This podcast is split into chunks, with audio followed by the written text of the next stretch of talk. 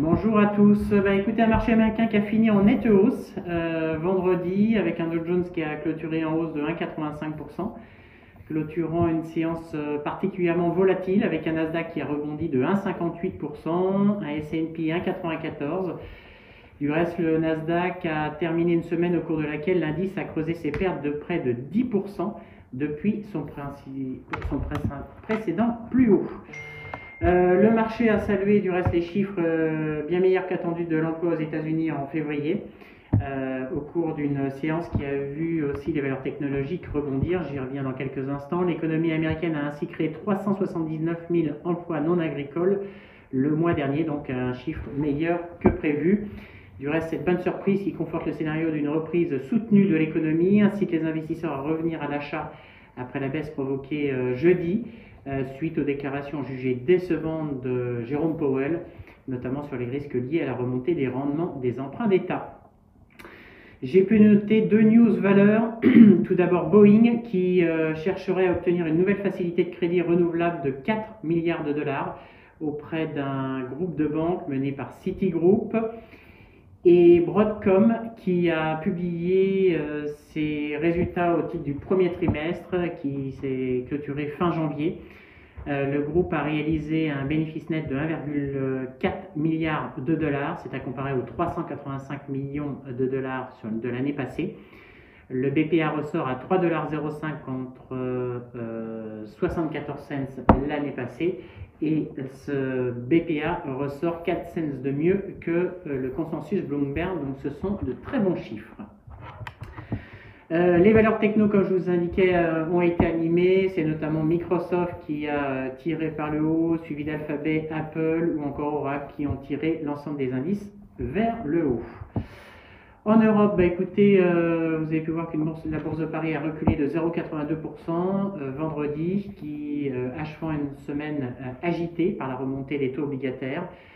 Euh, américains et qui ont crevé des, plafonds. L'indice CAC a baissé donc de 0,82. Sur la semaine, il a progressé de 1,39% et depuis le début de l'année de 4,17%. Vendredi, j'ai pu noter que l'ensemble des indices européens avaient euh, clôturé à l'identique du CAC, à savoir l'Eurostock 50 a baissé de 0,95 et le DAX de 0,97.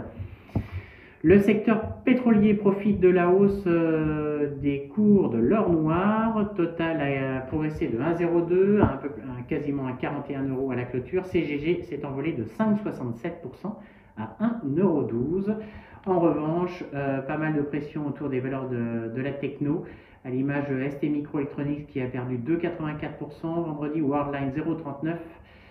Euh, donc il y a eu pas mal de corrections et également Air France qui a dévissé d'un peu plus de 6% vendredi, Airbus 4,87 et Dassault Aviation a reculé de 3%.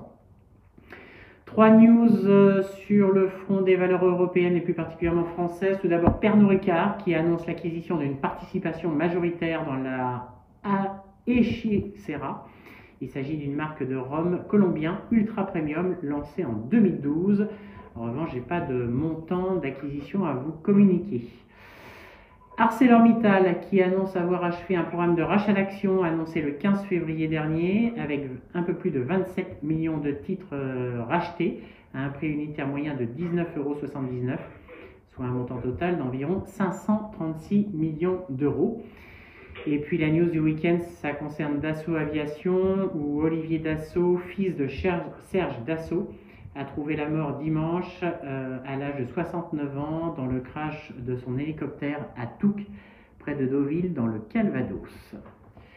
Voilà ce que j'ai pu noter comme euh, information. Je passe la parole à Nantes. Oui, bonjour, je commence avec Vaneva, Vaneva et Pfizer qui ont annoncé aujourd'hui l'initiation de VAL 15-221 en s'appuyant sur les données initiatives des deux études de phase 2 lancées précédemment et incluant de nouveaux schémas de vaccination. Cette étude devrait fournir les dernières données de phase 2 avant une éventuelle décision d'entamer des études pivot de phase 3, rappelle les deux laboratoires dans un communiqué commun. AB Science, qui a, dans une nouvelle publication indépendante de la Revue internationale des sciences moléculaires, a confirmé le rôle de mazitinib comme thérapie potentielle dans les troubles neurodégénératifs, y compris pour la maladie d'Alzheimer.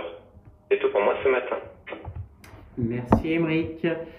Euh, j'ai pu noter deux, enfin un changement de recours sur deux changements de recours sur AXA, pardon. L'objectif monté à 24,95€ par JP Morgan et Jeffries qui reste à l'achat avec un objectif de cours euh, relevé de 26 à 26,50€. Et avant de laisser la parole à Lionel sur la partie technique, l'agenda du jour c'est un agenda euh, européen à 10h30 avec l'indice Syntix de confiance des investisseurs et à 16h on prendra connaissance des stocks de grossistes aux États-Unis. Lionel, on te laisse la parole.